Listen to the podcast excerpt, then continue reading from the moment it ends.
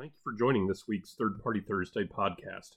My name is Brandon Cooper, and I'm the Chief Risk Officer here at Venminder. Today, we're going to talk a little bit about learning the fundamentals of third party risk management. Like any course, it's appropriate to study the source material, and fortunately, there's a lot of it out there. A few of our favorites are published on the regulators' websites.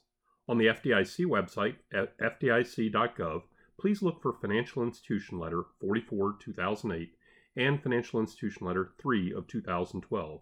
They are pretty much the foundational documents for third party risk management. On the OCC website at occ.gov, look for Bulletin 2013 29, 2017 7, and 2017 21. The guidance reinforces the need to keep your senior management team and your board actively, invor- actively involved and informed on third party risk issues it also introduced the concept of a life cycle rather than a static approach to third party risk management. On the FFIEC website at ffiec.gov, look for Appendix J and Appendix E. Perhaps those are alphabetically incorrect, but in chronological order of recent updates.